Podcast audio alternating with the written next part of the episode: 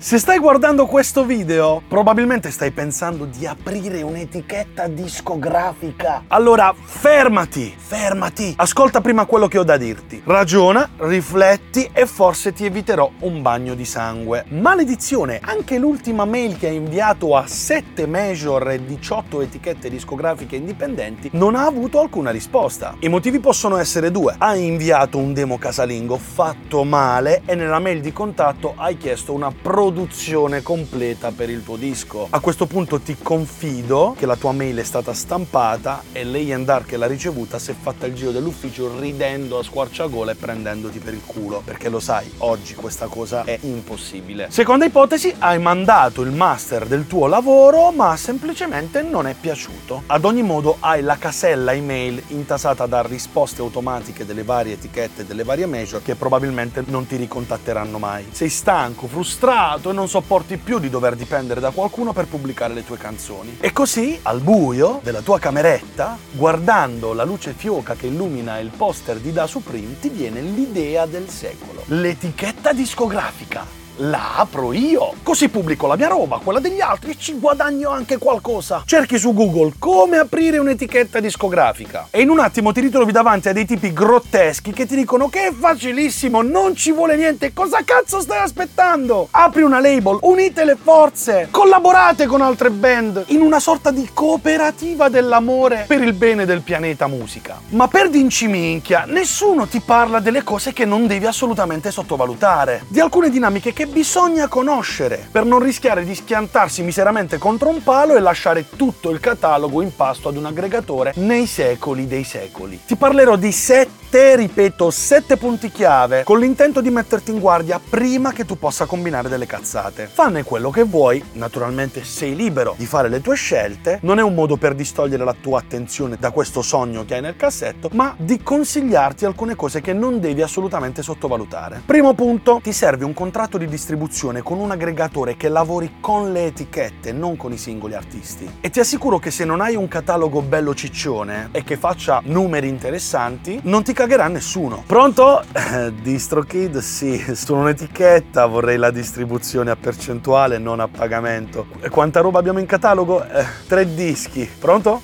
Pronto? Ammesso che il distributore, l'aggregatore ti faccia una proposta di distribuzione, devi fare in modo di non farti dissanguare dalle percentuali, altrimenti la giostra non potrà girare a lungo. Generalmente se non hai un buon catalogo e stai muovendo i primi passi come etichetta, tendono a ciularti dal 25 al 40%. Il 25 sei fortunatissimo, ma la media generalmente è del 40%. Se a questo aggiungi che devi trattenere anche la tua parte per mantenere in piedi la baracca che ha dei costi, praticamente all'artista non resta nulla e ti assicuro che dopo un po' comincia a farsi qualche domanda, capisce che c'è qualcosa che non va e ti abbandona probabilmente per aprire la sua etichetta discografica indipendente. Punto terzo, se non hai trovato un accordo di distribuzione e stai pensando di pagare personalmente per la distribuzione delle tue opere, di quelle dei tuoi artisti, sappi che stai per imboccare l'autostrada contromano e in bicicletta. Mediamente la pubblicazione di un EP costa 19 euro. Per rientrare nei costi di pubblicazione, se la memoria non mi inganna e i miei calcoli sono esatti, dovrai totalizzare per ogni singola release un totale di 15.000 streaming da abbonamenti premium sulle varie piattaforme. E se consideri che un buon 70% del tuo catalogo, se 70, che un buon 80-85% del tuo catalogo non farà più di 5.000 streaming per release in un anno, sarai quasi sempre in perdita. È matematica. Questo rientra nel concetto di coda lunga, ma non potrei parlarvene ora. Ah, quante cose vorrei dirvi. Un giorno ve le dirò. 4. Se stai pagando per distribuire la tua musica e quella dei tuoi artisti, a parte una serie di limiti che le piattaforme di self-distribution hanno nella compilazione dei campi copyright e publisher, quando i tuoi artisti cominceranno a chiederti di risolvere problemi sui metadati, sui titoli che si sono sbagliati, sull'intervento dell'artista trallallero piuttosto che frizzi frazzi, e dovrai comunicare questa cosa a tutti gli store, cominceranno i problemi veri. Spesso le tue segnalazioni via email o i ticket aperti su queste piattaforme di self-distribution rimangono nel nulla e non avranno nessuna risposta. Vi stupireste se vi dicessi quanti artisti sono passati ad una label dopo aver provato l'esperienza della self-distribution. Quinto punto, non puoi gestire una label da solo.